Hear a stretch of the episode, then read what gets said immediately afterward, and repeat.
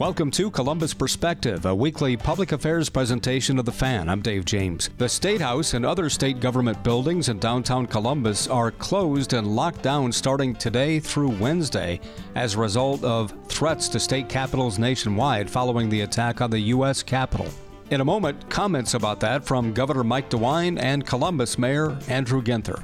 Courtesy of our sister station, WBNS 10 TV, Tracy Townsend covers a number of topics, including that incident at the Capitol, the funeral in Columbus of Andre Hill, shot and killed last month by a Columbus police officer, and a segment about why assisted living centers were not included with nursing homes in the first round of COVID 19 vaccinations.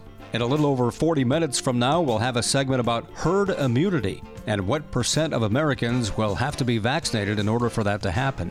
And I'll wrap up the hour talking with the president and CEO of the March of Dimes about premature births and the infant mortality rate in Ohio. First up on Columbus Perspective, Governor Mike DeWine and Columbus Mayor Andrew Ginther held a joint news conference this week to announce how they're preparing for possibly violent demonstrations in the coming days. The governor's comments run about five minutes and the mayor's about four. Here's Governor Mike DeWine. I think all Americans were horrified by what we saw just a few days ago in our nation's capital, where a mob attacked the Capitol, where individuals died as a result, and where really the Constitution itself was under attack. We were horrified by what we saw. The sad truth is that there are people in our country who want to turn peaceful protests into opportunities for violence. These are violent people, and their violence will not be tolerated in Ohio. And it will not be tolerated anywhere. Just as we respect and will protect peaceful protesters we will also just as vigorously resist violence. That violence will not be tolerated. So, the Ohio State Highway Patrol will be out in force in Columbus. The Ohio National Guard will be out in force in Columbus. Our Guard will be there to back up local law enforcement, and to back up the Ohio State Highway Patrol. Both will have a significant presence in Columbus. Also, both will be available for any place else where trouble might arise. We have a strong relationship with our mayors uh, as we demonstrated, I think, this past summer. And when the patrol uh, or the National Guard is needed to back up local police, they will be there and we will respond quickly. I have a proclamation to sign that officially mobilizes the Guard to be in Columbus and to be anywhere else uh, in the state that they are, in fact, needed. Uh, this is a proclamation that I am going to sign right now, and I will read a small portion of it. Uh, now, therefore, I, Mike DeWine, Governor of the State of Ohio, hereby authorizes as needed in state activity duty status those personnel and units of the Ohio National Guard as designated by the Adjutant General that are needed to assist the state and local authorities. I will now sign the document. And I've done so now. Further, I have, uh, at the request of our federal government, um, we are now, uh, I've authorized uh, the deployment of 500 more members uh, of the Ohio National Guard, making a total of approximately 700 members of the National Guard that will be, and some are already, in the National a capital area or close by.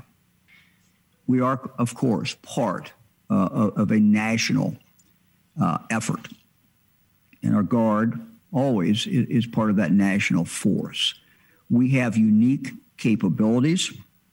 Uh, we have special personnel and special equipment that has been specifically requested by the federal government for us to deploy to Washington, and we have responded and done so.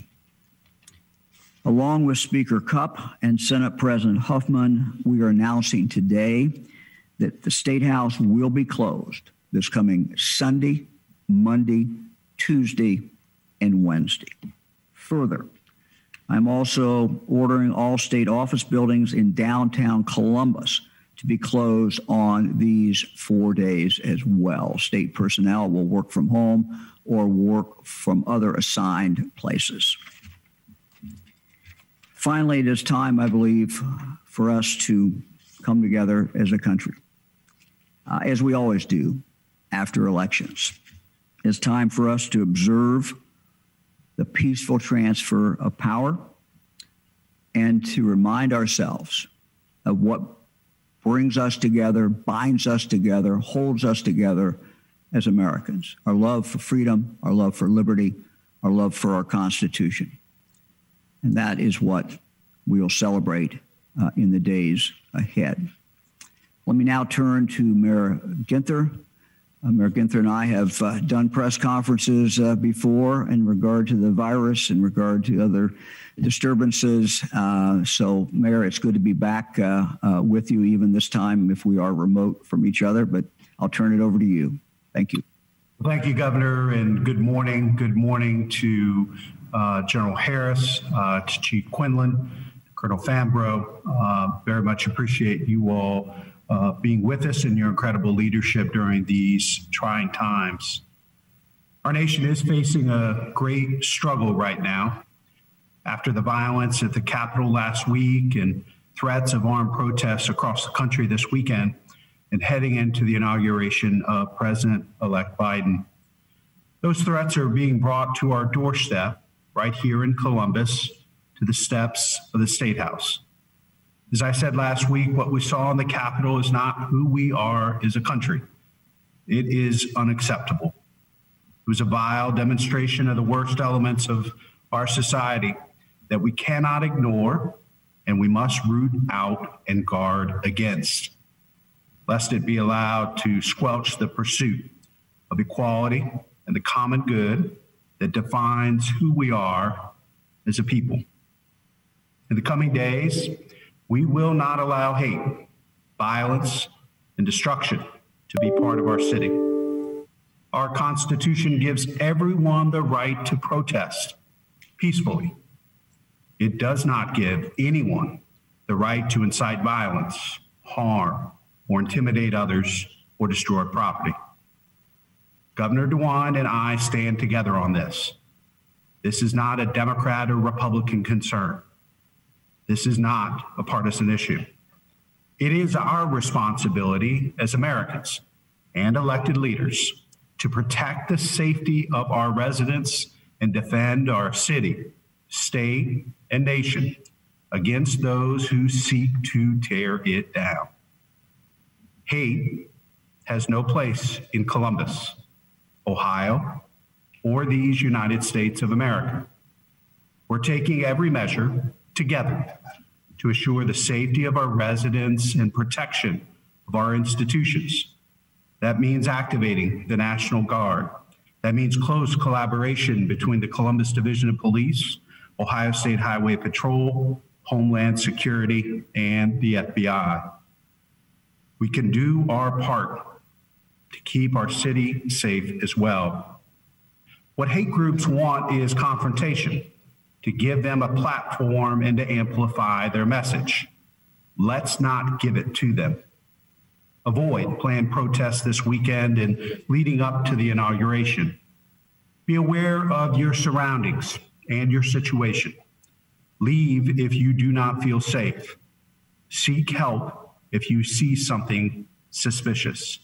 If you see something, say something to make sure we protect our neighbors and find peaceful ways to celebrate the lessons and life and legacy of Dr. Martin Luther King Jr., who we celebrate birthday and honoring on Monday. As you all know, Governor DeWine and I have worked together closely over the last year on some of the most difficult issues our city and state have ever faced. Let me say it again. We stand together on this, protecting the safety and security of our city, our state, our residents, and those brave men and women who have answered the call to protect all of us. Thank you, Governor. Thank you, Mayor. Governor Mike DeWine and Columbus Mayor Andrew Ginther talking about preparations this week for possible violent protests. Adjutant General John Harris, who is the commander of the Ohio National Guard, talked about deployments to protect the U.S. Capitol and the Ohio State House. This runs just about three minutes. We're sending uh, just upwards of 700 to the National Capital Region. And that's uh, some very specific capabilities, as the governor said.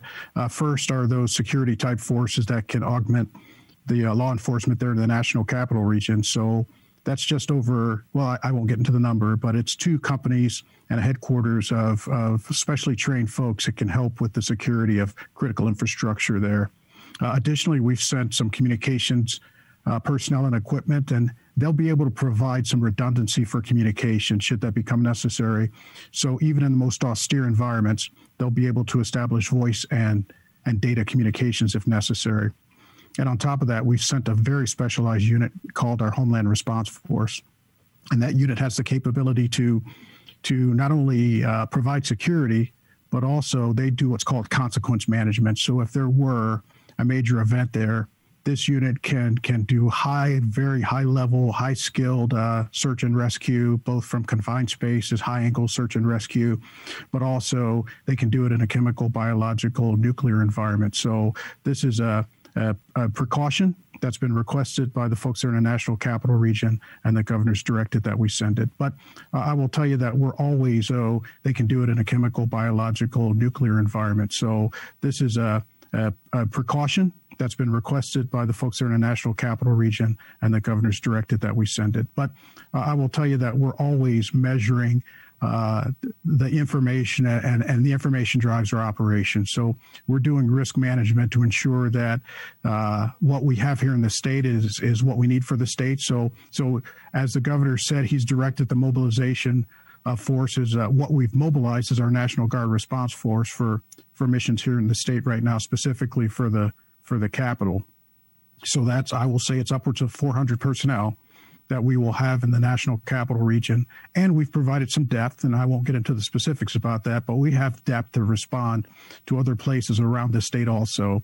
And those forces will be able to do a number of missions. They can do security of critical infrastructure. They can do uh, traffic control, vehicle checkpoints to augment local law enforcement if that becomes necessary.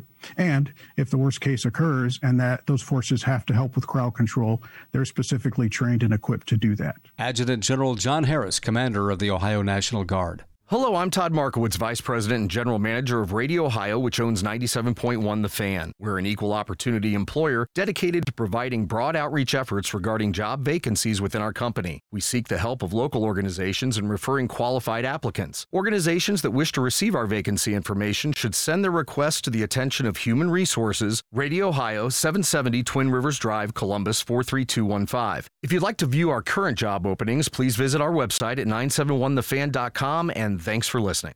Meet Ed, movie buff, animal lover, safe driver. Five years of driving an ambulance teaches you a thing or two. If people knew what I know, lives could be saved. When I see a car trying to rush past a turning bus, I get concerned.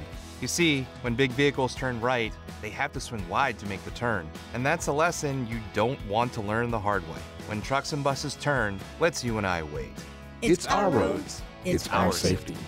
Visit www.sharetheroadsafely.gov.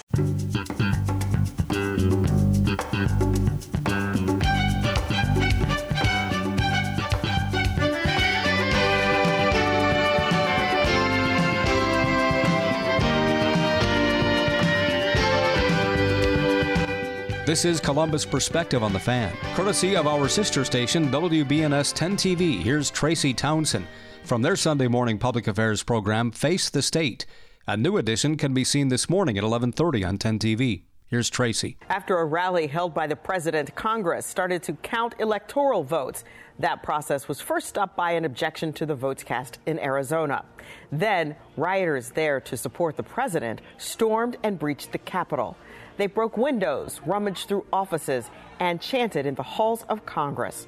One woman was shot by police, three others died from medical emergencies, and a Capitol police officer also lost his life.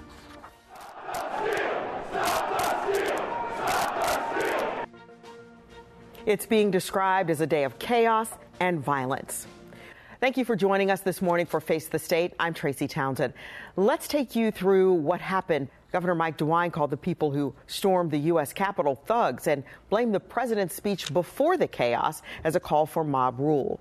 Reporter Kevin Landers has DeWine's reaction. What happened was devastating. It was despicable. Governor Mike DeWine said he and his wife Fran found it hard to comprehend what happened at the U.S. Capitol. Governor DeWine called out President Donald Trump for inciting the crowd. President Trump's continued refusal to accept the election results without producing credible evidence of a rigged election has started a fire that has threatened to burn down our democracy. This incendiary speech, when he gave preceding the march, that he gave to the protesters served only to fan those flames, encouraging the mob behavior that ensued. The governor's critics argue his tough talk now rings hollow when he could have been more forceful to denounce President Trump's false claims about the election months ago. DeWine addressed his critics. We got people who don't like what I do. I understand that. Uh, but what I've cautioned people all the way through, and what I've said is trust the system. And that was Kevin Landers reporting. Governor DeWine says he still supports President Trump and says he likes his aggressive trade agreements and his appointments of judges. When asked if he would support Donald Trump should he run for reelection, the governor dodged the question. DeWine also said while he agrees with the 25th Amendment that would replace the president with the vice president, but he said that would be to do that now would only throw gas on a fire and divide the country even more. Congresswoman Joyce Beatty also weighing in, saying President Trump must go now. She is the current chair of the Congressional Black Caucus and says that he has placed this uh, nation and, and people into a in harm's way. I think he is dangerous. Uh, I think that he is having a very difficult time uh, with losing the election to what he said in inciting those uh, thugs, rioters to come to the Capitol. Uh, the death of those individuals, I feel so strongly about this, is on the of Donald Trump. We also talked with Congressman Bill Johnson, who ended up voting to reject the Electoral College count. He condemned the violence, but he did not point the finger of blame at President Trump president has announced that uh, uh, that that he is committed to an orderly transition of power. Uh, he's going to be uh, he's going to be out of office in a little more than about ten days. So I, I, think we'll put this period behind us. But but clearly, the ones that are at fault, the ones that are that should be held accountable, rather than looking at at pointing fingers we need to uh, we need to press charges on those that that participated in this. The day after the attack on the Capitol, city leaders chimed in on a radio forum. They say there appears to be a difference compared to that of protesters this summer. More than 1,000 members of law enforcement were stationed in D.C. ahead of the Black Lives Matter protests. Columbus Mayor Andrew Ginther says he saw a very clear difference in the interactions between police and these two groups. There were so many uh, images, videos, actions that were disturbing.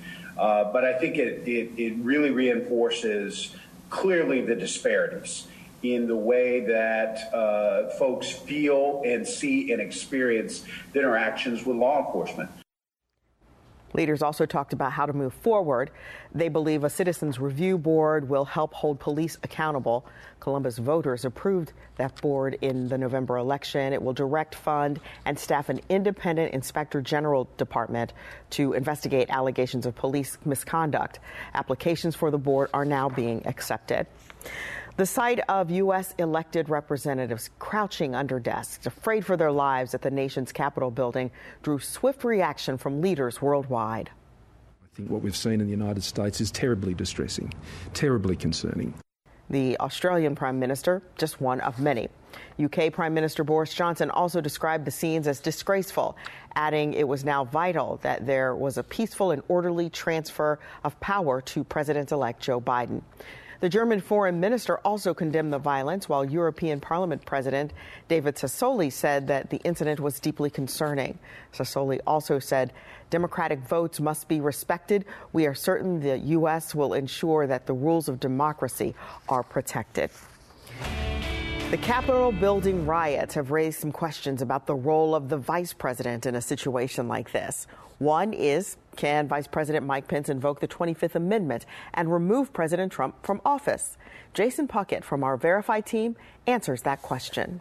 We're breaking down two of the most asked questions online right now. First, can the vice president invoke the 25th Amendment? According to a Congressional Research Service report, Section 4 of the 25th Amendment allows the vice president to, quote, assume the powers and duties of the office as acting president. Now, it only requires that the vice president have approval from the majority of the cabinet, but if the president challenges, then two thirds of Congress would have to approve. So technically, yes, the vice president can invoke the 25th Amendment. But it's never happened in U.S. history. And that same Congressional Research Service report indicates that the amendment was, quote, not intended to facilitate the removal of an unpopular or failed president. Second question Was this the first time the U.S. Capitol was stormed and seized since 1814? A lot of claims out there about this. Now, while congressional records show minor attacks in the last century, none of them involved more than a handful of people. The kind of large scale breach and takeover of the Capitol we saw Wednesday hasn't happened since 1814 when British troops stormed Washington and burned the Capitol. So this claim is also verified. Now, folks, there are tons of claims and rumors online right now. If you see something you want us to check out, send us an email. We can verify. I'm Jason Puckett. The governor addressed the backlash he's facing after signing that controversial Stand Your Ground bill, which takes away the duty to retreat when shooting someone in self defense. Majority of states in the union um, are consistent with what Ohio did. I've talked to people on both sides of this issue. Uh, there are people who feel adamantly about this, both sides. I, I understand that. One Republican who voted against Stand Your Ground is Senator Matt Dolan of Northeast Ohio. He sponsored the Strong Ohio bill, which is supposed to reduce gun violence following the Dayton shooting. Yet that bill stalled in committee. The senator says he believes the legislature is sending a bad message. We, of course, need to protect the right to own and possess a gun. That doesn't mean we shouldn't be circumspect about the use of a gun. And when violence is occurring, we should stop that violence. And we have failed to do that. And if I were a family member of a, of a gun violence, uh, I would be upset with us. The senator says he will start the process again to pass that Strong Ohio bill. He says it's going to require lawmakers from both parties to recognize the goal of getting guns out of the hands of violent people. There's no question this is a controversial piece of legislation. Some people worry it adds another layer of danger, and others say without stand your ground, they're not safe. 10 TV's Richard Solomon talked with supporters and opponents of Senate Bill 175. In 90 days, people won't be required to retreat before they can justifiably use a gun in self defense. And tonight it has many Ohioans torn on if this is exactly what the state needs. While some approve, this law change needed to be. You know, uh, people need the ability to defend themselves. Others don't. This is not a law that is going to reduce gun violence. The Stand Your Ground Law, or Senate Bill 175, now has the approval and signature of the governor. In the legislation, if someone uses a gun in self defense and shoots someone, a court can't consider if the person could have just escaped instead of shooting when deciding if the person acted in self defense. This move isn't sitting well with Toby Hoover. Hoover is with the Ohio Coalition Against Gun Violence. She noted the violent year 2020 was. Hoover feels this law, which is supposed to decrease violence, will do nothing but incite more. There are so many people out there that are going to be frightened because somebody isn't just like them. And, you know, that's what we're dealing with in this country right now. But Rob Sexton, the spokesperson for the Buckeye Firearm Association, strongly believes that won't be the case. He says the new law will make self defense laws stronger. This is a badly needed change. We need to remove the burden away from victims of crime and shift it onto uh, some responsibility onto those who commit it. Another change under the law you don't have to be in your car or home for this to apply, just anywhere you're legally allowed. Now, Ohio is the 36th state to adopt this legislation. Reporting in Columbus, Richard Solomon, 10 TV News. Columbus Mayor Andrew Ginther also responded, saying he is disheartened and called it a bad policy for Ohio. Mayor Nan Whaley announced that she will not be running for re-election in Dayton. This is the best job I have ever had. But I believe our city can only continue to grow if we give space and opportunity for new leaders and new ideas. In the Twitter video released earlier this week, Mayor Whaley promised to continue to be an advocate for the city. She did hint at an announcement soon about what comes next. New faces in the Ohio Senate, including recently elected Senate President Matt Huffman, who was sworn in from home last week as he recovers from COVID 19. While dozens of lawmakers took their oaths before the General Assembly, outgoing Senate President Larry Obhof wished President Huffman a speedy recovery and had a message for the new lawmakers on the floor. We're here for the people of our districts, uh, the hundreds of thousands of people that each of us individually represents. Uh, some of them voted for you, some of them did not, uh, but you work for all of them nonetheless. And every day, um, hopefully, uh, we all wake up and ask ourselves, how can we make their lives better? The Ohio Senate maintained a Republican majority following the 2020 election. A prominent Re- Republican from Ohio received the Presidential Medal of Freedom from President Trump. Congressman Jim Jordan has been an outspoken supporter of the president, particularly during the impeachment hearings. This award is the nation's highest civilian honor. In a sweeping pandemic aid bill passed just before Christmas, Congress approved $600 stimulus payments for each eligible person. The first of those payments started going out on December 29th. You may have seen it pending in your account. The payments will continue to be sent through January 15th, but anyone eligible who isn't automatically sent the money by then will have to claim it on their 2020 tax return. Paper checks or debit cards will be sent to those who don't already have a bank account on file. People can check the status of both their first and second stimulus payments by using the Internal Revenue Service's Get My Payment online tool. If you filed your 2019 taxes with H&R Block, you might be delayed in getting your stimulus check. The company says if you use the IRS Get My Payment tool, you might see your check went to an account number that's not yours. Apparently, if you use the refund transfer option from H&R Block, your check might be sent to that temporary account. And if the money doesn't appear in yours, you'll still be able to get it on this year's tax return. And we did ask a tax expert about how you claim this on your returns this year.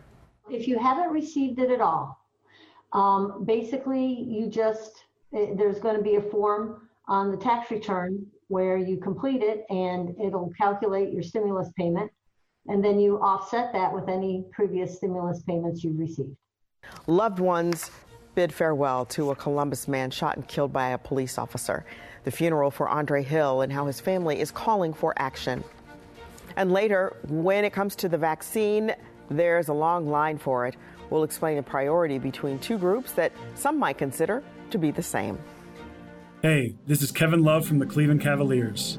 At times, life can feel scary, which can leave us hurting and feeling overwhelmed with anxiety. Now, more than ever, we need to be kind to ourselves, kind to our mental health, and find some time and space in these tough times. Mindfulness is something that's helped me, and I hope it can help you too. My nonprofit is partnering with Headspace to offer you free content that can ease those feelings of anxiety.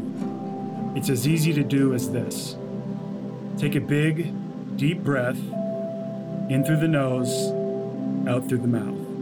In and out. Just breathing in and out. Head to kevinlovefund.org slash headspace and be kind to your mind. This is my new best friend, Esther. She might look like any normal, playful puppy, but Esther's being raised to become a canine companions for independence assistance dog for a person with a disability. To get there, she needs lots of loving care and attention, plenty of exercise, and good eating habits so that she can live a long and healthy life for her future family. And she needs to spend tons of time socializing, learning basic commands like sit and stay, and taken to fun places with lots of distractions so that she can learn to cope in every situation. All of this will prepare Esther for more professional training to become a real assistance dog and a life helping a person with a disability to live more independently. Are you ready to open your heart and home for 18 months to a puppy like Esther? To find out more about becoming a canine companion for Independence Puppy Raiser or about other volunteer opportunities, visit cci.org or call 1 800 572 BARK. Raise a puppy, change a life. You can make a world of difference in the life of a person with a disability. Columbus Perspective is a public affairs presentation of WBNS Radio. The opinions expressed on this program are those of its guests and do not necessarily reflect those of WBNS Radio, its staff, management, or sponsors. Back to Tracy Townsend, courtesy of 10 TV. They knew it was a non emergency call. They now knew he was unarmed. Why handcuff him? What was his crime? Loved ones say goodbye to a Columbus man who was shot and killed by a police officer. A cry for justice and change punctuated the emotional funeral service for Andre Hill. Those who gathered to celebrate his life, and as 10 TV's Andrew Kinsey shows us, they are also calling for action. This is my story. And this is my song. This is my song. A celebration of life. Praising my Savior. for a man whose own life was cut short at the hands of a police officer. He was our brother, and he should be with us today. Family and friends remembered Andre Hill, a man they knew and loved long before his name made headlines. Andre was memorable in any encounter because he could light up the room with his interest, his smile. A father and grandfather. He was my support, he was my best friend. We had a special bond that nobody understood. Remembered as a man devoted to his family, always optimistic, smiling, and highly skilled, with a dream of one day owning his own restaurant. Funeral and Andre should not be in the same sentence. They don't go together. I mean, he was taken away from us way too soon in the prime of his life. His life ended on December 22nd.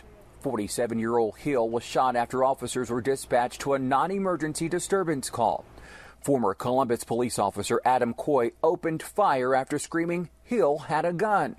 However, no weapon was ever found. His absence is now creating a void and an unspeakable pain for those who loved him. This is very sudden, and it's a void in my heart that I'll never get back. Their hurt and anguish now reigniting a call for change killing black men unarmed right before Christmas, doing a friend a favor, that's trouble. And we're tired of the excuses. Civil rights advocate Reverend Al Sharpton is echoing the calls from Hill's family for charges to be filed against the former officer who shot Hill. You are hired to be your brother's keeper not your brother's killer. If you couldn't have lived up to the badge, you shouldn't have put it on. The hope is to reach a turning point that will bring about action, preventing Hill's death from being in vain. That's Andrew Kinsey reporting. The Reverend Al Sharpton delivered the eulogy at the service. 10 TV's Christopher Frost talked with him afterward to find out what changes he says should be made to make sure police and the black community can coexist weeks ago, Al Sharpton and other civil rights leaders, they met with President-elect Biden and Vice President-elect Harris. And there's two things that Sharpton is challenging both of them to do. We need to have the re-implementing of police reforms that he was part of as vice president to President Obama. Police reforms, which include a police task force that initiated the conversation of body cameras. The other thing he's asking of them. I challenged him that I would prefer a black attorney general, but at least have an attorney general that has a background in policing, in civil rights, and voting rights. With help from Congresswoman Joyce Beatty, he believes federal changes could come, which create stricter rules around body cameras. No more excuses. For those in Columbus, the end of excuses could come with a proposed law thought of by Hill's daughter. If you don't have your body cam video on that the taxpayers in Columbus uh, paid all this money for, so we would have transparency, then you should be terminated. Family attorney Ben Crump says Andre's law would also require officers to render medical assistance. Crump says it's the least someone can do for another human life. Like Alvin, his brother, said, whether they are a victim or a suspect, you still treat people with humanity. In Columbus, Krista Frost, 10 TV News. And we're told Columbus City Council could address the proposed Andre's Law as early as January 25th when they meet. Vaccine distribution has its rules, including which facilities get it first. We'll show you why nursing home residents were given priority over people living in assisted living centers. Neil Armstrong waited 6 hours and 39 minutes to step onto the surface of the moon. Jackie Robinson waited 20 months to play his first game with the Brooklyn Dodgers. And even DiCaprio had to wait 22 years to win an Oscar. You can wait until your destination. Don't text and drive. Visit stoptextsstopwrecks.org. A message brought to you by the National Highway Traffic Safety Administration, Project Yellow Light, and the Ad Council. If you're worried your friend may be struggling, remember, you don't have to be there to be there. You could say how are you or get a fake tattoo. You can ask with an app if it works for you. You could write them a text or knit them a sweater. If you can't be together, you could write them a letter. Whatever, whatever, whatever gets you talking.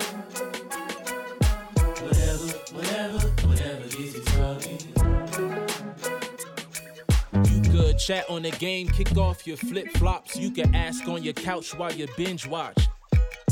However you do it, you gotta ask a friend. And if they don't share, you can ask again. Whatever, whatever, whatever gets you talking. Whatever, whatever, whatever gets you talking. Reach out to a friend about their mental health. Learn how you can help at seizetheawkward.org. Brought to you by the Ad Council, American Foundation for Suicide Prevention, and the JED Foundation. This is Columbus Perspective on the Fan. Back to Tracy Townsend, courtesy of 10 TV. When it comes to who gets the COVID 19 vaccine first in Ohio, not everyone is treated the same. A viewer reached out to us for answers about why nursing home residents were given priority over those living in assisted living centers. 10 TV's Kevin Landers went looking for answers. This is my mom when she graduated from high school. Virginia Thomas Plyer's mother is now 90 years old and living with dementia in an assisted living center connected to a nursing home in Van Wert, Ohio. Those in assisted living can't get the COVID vaccine until those in nursing homes get one first. It's how Ohio's vaccination distribution plan was intended. Staff go back and forth. Um, it doesn't make sense to me that they wouldn't all be vaccinated with the vaccine at the same time because you could still spread the disease from one section to the other. She says she's tried to get the state to address her concerns, but no luck. I have not been able to get an, an explanation. I've tried contacting Governor DeWine's office. So we took her questions to the governor. He explained why one group is getting the shot over the other. That by and large, by and large, uh, people who are in high skilled nursing home settings are uh, more fragile uh, than people in assisted living. But if you have someone in assisted living, or if you're watching this and you live in assisted living, just as soon as the, these four pharmacy companies have gotten or done with the nursing homes, they're rolling right into assisted living. But how long will they have to wait? The governor couldn't say because it depends on the amount of the vaccine the state receives, and it still must give the second vaccine to those who already had their first shot. Unless that speeds up, we're going to be a long time going through 1A and then 1B. And I don't like it. As for Virginia Thomas Plyer, she says the longer her mom has to wait for a vaccine, the longer it will take for her to see her mom in person, which now consists of waving through a window. I just want her to have the vaccine, and I want the vaccine so that I can you know, be in the same room with her again. Kevin Landers, 10 TV News. The governor said the state prioritized nursing homes over assisted living facilities because that is where most Ohioans have died from the virus. The state is also trying to encourage more healthcare workers who work in nursing homes to get the vaccine. If you have questions about the vaccine, just text us at 614 460 3345 and we'll try to get you some answers. Students at Bishop Hartley are starting the new year with a pretty sweet freebie free lunches for the rest of the school year. Last fall, the school applied for a grant through the USDA to help families facing financial hardships because of the ongoing pandemic. All students, whether remote learning or not, can pick up a free lunch. Well, thank you all so much for being with us here today. Remember, if it affects you, your family, and Ohio, we're here to make sure those accountable face the state. That's again Tracy Townsend, courtesy of our sister station, WBNS 10 TV from their Sunday morning public affairs program Face the State. A new edition can be seen this morning at 11:30 on 10 TV. In times of fear, World Vision has been there for the most vulnerable. For the last 70 years, we've stood with kids and families during some of the world's hardest times.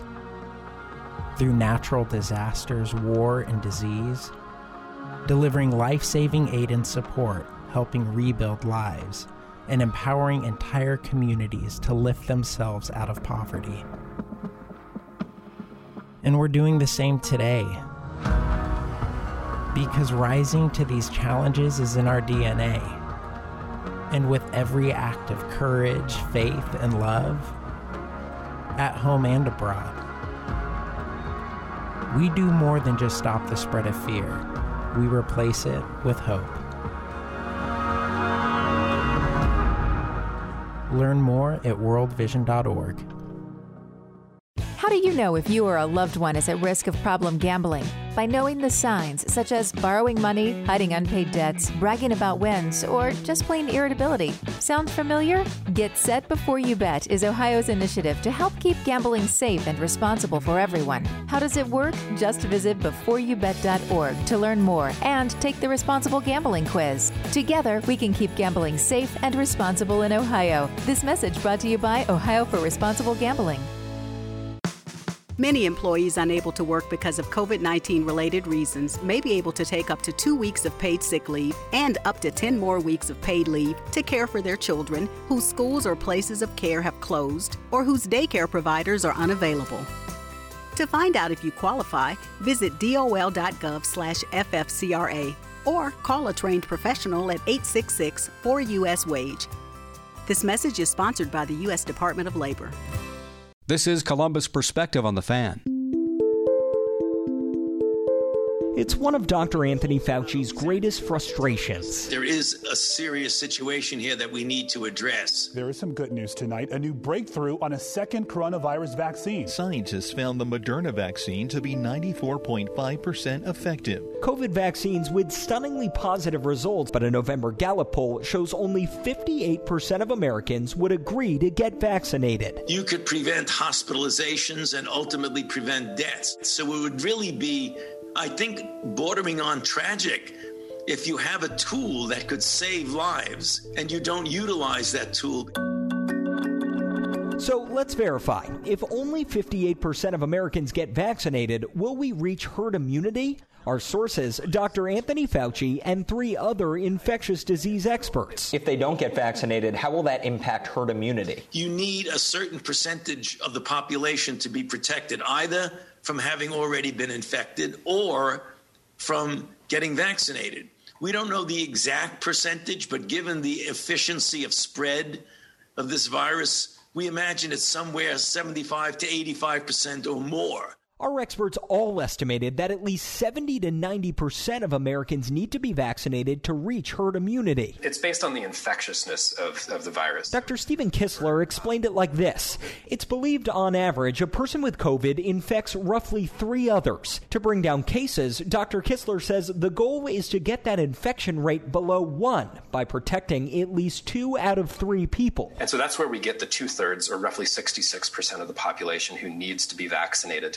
Since the vaccine isn't 100% effective, we need to increase that a little bit. And if on the order of 40% of the population doesn't get vaccinated, then we won't get close to that um, herd immunity threshold. So, what if we don't reach herd immunity? You're saying the virus may linger longer. Oh, the virus will linger longer. There's no doubt about it. That's Dr. William Schaffner. And wherever there's less acceptance, there'll still be COVID making people sick, bringing them to the hospital, and causing deaths. And that could affect vaccinated people as well. Early data shows at least 5% of COVID vaccine recipients aren't protected, and experts don't know if those who are will lose immunity over time. We want to create a cocoon of protection around our most frail brothers and sisters. If we get a lot of people vaccinated, then we can really reduce cases down a lot so that we can keep these large scale outbreaks from spreading, even if all of our immunity declines over time. But if we don't achieve that level of immunity in the population, then it'll just continue to spread around. Our experts tell us that would certainly mean more months of masks and distancing. But Dr. Ali Mokdad warns it could have an even more devastating consequence. If you allow a virus to circulate for a longer time, there is more chance for this virus to mutate.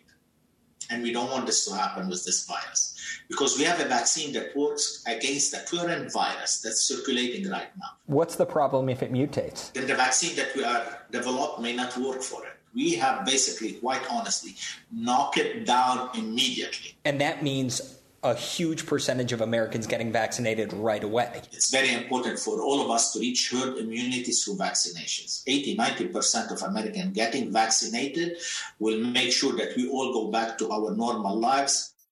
So we can verify no, if only 58% of Americans get a COVID vaccine, we won't reach herd immunity. Do you expect that number to change and more Americans to come around? Oh, sure, yes. People see what their neighbors are doing. Once people know people who have been vaccinated, I think that um, there will be a little bit more confidence in the vaccine. But it's unclear what a delay could cost in American lives. It's a race against the clock. With your Verify, I'm Gabe Cohen.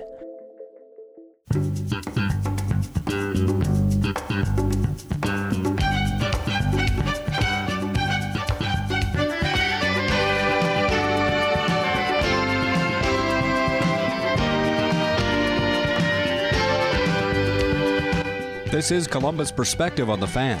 Hi, this is Dave James, and joining me on the phone is Stacy Stewart, who's the president and CEO of the March of Dimes. How are you? I'm doing great. How are you doing? I'm good. Thanks for talking to us. You're out with your annual report about premature births and the problems that the U.S. is having. Yes, that's right. We at the March of Dimes are the leading organization fighting for the health of moms and babies, and every year we issue a, a, a report card, a scorecard, to really look at the issue of maternal and infant health in this country. And this year we have seen another uh, another uh, milestone in, an, in a disturbing trend. This is the fifth year in a row that we are seeing an increase in the premature birth rate, which is now 10.2 percent in in the United States, um, and it really it really signals that we have we're going sort of in the wrong direction with respect to the health of moms and babies in this country. In fact, uh, in this country, in the U.S., we are considered one of the most dangerous, highly developed nations in the world in which to give birth. And that simply is just unacceptable in the United States of America. Uh, today, and, and the scorecard is actually a little different this year than we've issued previously, where we're looking now much more deep, deeply at infant mortality because premature birth and, and about two-thirds of infant deaths occur among infants that are born preterm We've actually looked at not only infant mortality overall, but also the disparities uh, that exist among babies of color, and also looking at more information around maternal health as well, because we know the health of moms, moms and babies are very, uh, very much connected to each other. So we, we think we have a more robust scorecard to give, a, give us more information about not only what is going on with respect to the health of moms and babies, but certainly helping us to understand what we can do to actually reverse these trends. You mentioned that the national rate, preterm birth rate, is 10.2%, which is now higher than it was in 2009. And Ohio's is at 10.5%, going in the wrong direction. That's right. It's uh, up from 10.3% last year. Um, and when you look at um, the infant mortality rate uh, in Ohio, it's about 6.9%. But here I want to point out again the disparities that exist among um, among uh, babies and, and with respect to uh, infant health overall. When you look at the preterm birth rate overall, it's about 10.5% in Ohio. It's about 14%, 48% higher than it is uh, for black babies um, in the in Ohio, and also for infant mortality, where the rate overall in the state is 6.9%. It's 13.7% among black babies in this country. So again, um, Ohio has a lot of work to do. Um, when you look at cities like Columbus, for example, the rate of preterm birth is 11.6%. It's actually worse than the state overall. So there's there's a lot that needs to be done. Um, you know, Ohio is one of those states that actually uh, has uh, expanded Medicaid um, and there is an extension of Medicaid and covers women beyond 60 days after the baby is delivered. That's a step in the right direction, but again, there's more that needs to, to occur in order for there to be a reverse in the trend that we're seeing in Ohio and around the rest of the country. Talking with Stacy Stewart, President and CEO of the March of Dimes, is the pandemic going to cause even more concerns when you look at this year's stats next year? Well, I, I think one of the things that um, that concerns us is that we still have a fairly dysfunctional healthcare system in this country. Uh, about 40 some percent of all babies in this country are born and, and are covered by Medicaid. And um, and again, like Ohio, if other states don't take that same action to expand Medicaid, we will leave more and more women without the coverage that, it, that they need, the care that they need. The other thing that I think is really important is to make sure that um, some of what we, we see contributing to this increase in preterm birth rate, in the preterm birth rate overall, has to do with the health of the mom. Um, we see that maternal age actually contributes to poor health outcomes. So women that are waiting um, later in life to have babies, that could be actually complicating the, the health outcomes that they experience as well as their babies. We also know that women who are uh, experiencing chronic health conditions like hypertension or diabetes or uh, have obesity challenges before pregnancy may experience worse, worse outcomes as well. So I think one of the things that we've got to do is really rethink how it is that women do plan for their pregnancies and make sure that they can have a successful and healthy pregnancy, how they can manage their health before they're pregnant, which is really, really important. Without the kind of health coverage and health access that women need, it will be more challenging for them to do this. And that is putting more women at risk, more moms at risk, and more babies at risk. You mentioned that Ohio's preterm birth rate is 10.5%. Among our neighbors, uh, West Virginia among the top at 12.5, Kentucky 11.3, Indiana 10.2, Michigan 10.3, and Pennsylvania 9.9. Some of the states out west, uh, Oregon 8.3. What are they doing differently? Well, um, uh, Oregon has done some uh, some things to really make sure that um, there's more coverage available to their to their citizens. You know, I think one of the things that we see in some states, like in Ohio and Pennsylvania, there is a lot uh, a lot a lot of diversity in the state, uh, a higher African American population in some of the states that you mentioned, especially like in Ohio and Pennsylvania and Michigan. And because we're seeing higher rates of preterm birth uh, among uh, black mothers and black babies in those states, it certainly is skewing the numbers higher in the states where there's a higher African American population. But what it means is that we've got to pay attention to why these disparities exist in the first place you know, one of what we actually do uh, really care about and understand is that many of these communities, black black communities and Hispanic communities and others, have been disproportionately underserved and uh, underrepresented in terms of the insured population. They often lack the kind of insurance and the access to care. And then I would say that another issue that we have we've seen and ex- uh, that many women have expressed in their in terms of their experience with the healthcare system um, is that they often don't feel heard and paid attention to by the healthcare system. So we're investigating and looking deeply at this issue of implicit bias that exists in the healthcare system to make sure that women of color, that babies of color get the care that they need when they need it, and that we um, have a healthcare system that, that doesn't allow implicit bias to interfere with the delivery of high quality care. You mentioned the infant mortality rate in Ohio is 6.9% and much higher in the bigger cities. And we're talking about, you're talking about uh, babies up to their first birthday. Is that right? We're not just talking about babies that never make it out of the hospital when they're born. Right. It's uh, it's looking at babies uh, that that survive uh, until their first until their first birthday. Exactly. Infant mortality in some of our major cities is uh, is often a big challenge. Um, and, and again, the disparities are really striking. Where infant mortality in this country uh, has actually improved overall, it certainly has not gotten better in terms of um, infant mortality rates among babies of color as compared to white babies. And that is something that we've got to understand is what are the systemic failures that are allowing so many babies of color to not make it to their first birthday.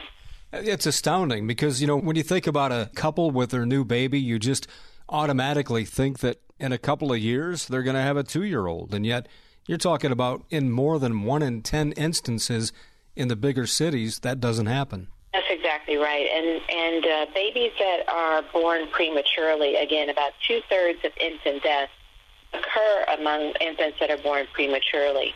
And even for those babies that are born prematurely that do make it past their first birthday, too often many of them are facing lifelong health challenges. They're facing developmental delays and physical disability and other kinds of challenges that really are, stay with them for their entire length of their lives. So that's why at the March of Dimes we're trying to do everything we can to do research, make sure we understand the underlying causes of premature birth. The vast majority of preterm births happen among um, mothers when they're in their last stages of pregnancy. In fact, in the last uh, couple or few weeks of pregnancy, uh, and so we're also looking very, very much at the at the fact that a mom's own health, which may have deteriorated over the course of, of pregnancy, could also be leading to her having to have a baby born, being born prematurely, often by C-section. So there are a lot of um, things that we've got to look at to make sure that moms uh, are healthy, and it starts with a woman's health. It starts with her her learning how to maintain her health, uh, a healthy weight, healthy diet, and and one of the things that I think is really important is that um, you know, if you live in a community that is a food desert, for example, or if you live in an area that doesn't have access to high quality health care, that is automatically putting you at a higher risk of not being able to manage your own health and then the domino falls from there, right? So when the mother doesn't have the health care she needs and she's not as healthy as she should be or would like to be, that also is going to put her baby's health at risk. So we've got to, in, in, our, in our work, we call it moving more upstream. We've got to move earlier in life and make sure that more and more people have access to good nutrition, are able to exercise, understand the importance of maintaining good health, because what we see is that this, the, these health outcomes – of individuals and women actually do play a role in terms of health outcomes for future generations.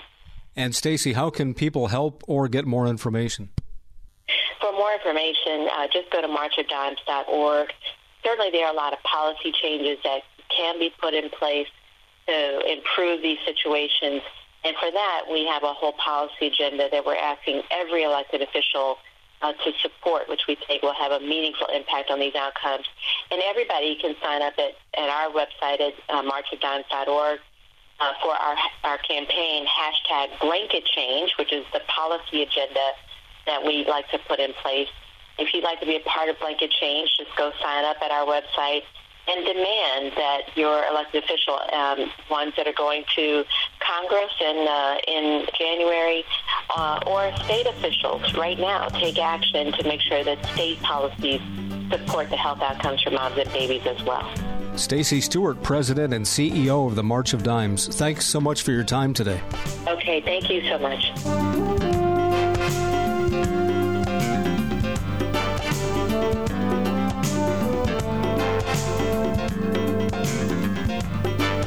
This has been Columbus Perspective, a weekly public affairs presentation of the fan, heard each Sunday morning at 6 on WBNS AM, that's 1460 ESPN Columbus, and Sunday morning at 7 on WBNS FM. Sports Radio 97.1 The Fan.